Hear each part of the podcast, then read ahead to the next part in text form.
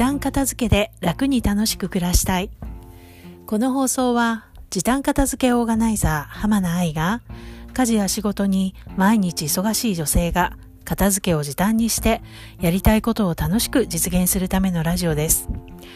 えー、さて今日は4月6日です。えー、春休みもそろそろ終わりに近づいてきました。えー、お花見もね、ピークを過ぎて、えー、まだね、あの、桜が残っていて、あの、暖かい気候の中で、えピクニックなんかを楽しんでいる方もいらっしゃるのではないでしょうか。えさて、え今日のテーマです。片付けの基本は今すぐ片付ける。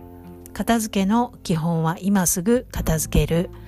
えー、これはですね、どういうことかと言いますと、えー、先日ある知り合いの方のお話を聞きまして、えー、っと、それはただ先送りにしてるだけなんじゃないのかな、後々大変になるんじゃないかな、とちょっと心配になったことがあったので、ちょっとそのことについてお話をしたいと思います。えその方はですね、まあ土地とか山を持っていて、まあ田舎の方なので、えまあそういう人多いんですけれども、えーまあ自分の家の中で使わなくなったソファーとか大きめの家具家電なんかを、えー、処分する時に今はマネ費用がかかったりするじゃないですか。でそれが嫌だから、えー、自分の山、まあ、自分の土地に使わなくなったものを持って行ってまあ、なんか野ざらしに山積みにしているそうなんですね。で、まあ、それで家の中はすっきりするんですけれども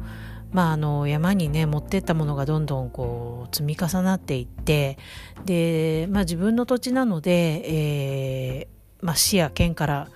えー、クレームを言われたりとかいうこともないですしそんな人おそらく人通りが多いところとかでもないので、えー、とりあえずはあのー、まあ、家の中がきれいさっぱりしていいっていう感じなんでしょうけどもそれってもしかしてあの将来的にねその人の、えー、子供さんだったりお孫さんだったりがこう山を引き継いで何かをしたい時にもしくは人に譲ったり貸したりする時にですね処分をしようと思ったら、えー、もっと大変になるのではないかなというふうに感じました。で、ね、山や土地を持っていてそこにこうゴミをとりあえず置くっていう方はまあ少ないかもしれませんけれどもお家の中でも、えー、使わなくなったけども捨てるのにお金がかかるからとか捨てに行くのが面倒だからっていうことでまあちょっと、えー、物置代わりになってるような部屋にとりあえずしまっておくとか、えー、とりあえずすぐに見えないところにこう片付けておくってていうふうにしてる方いらっしゃるんではないかと思います。えー、そうするとですね確かに普段、えー、あまり使わない部屋があってそこに入れてしまえば普段の生活には何も困らなくなるんですけれども、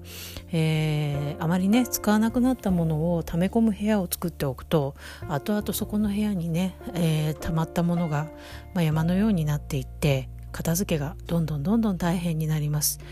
何か一つこうもう使わないなって思った時に、まあ、その都度手放しておけば、まあ、その時費用がかかったとしても、えー、一つ処分するだけの手間で済むのにだんだんだんだん物がこうね積み重なっていくと本当に後々大変になるのでできるだけ片付けはその都度、えー、今すぐやった方がいいなと思いまして今日の、えー、テーマは、えー、片付けの基本は今すぐ片付ける。としてみました。えー、ね、まあ、自分が生きてる間それでいいかもしれないけれども、その後ね、自分の子供、孫にまでこう影響するようなことがあると、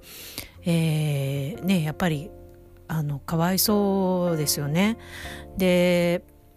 最近ねあの実家の片付け親の片付けなんていうあの本とかあのフレーズもね、雑誌なんかでも聞きますけれども、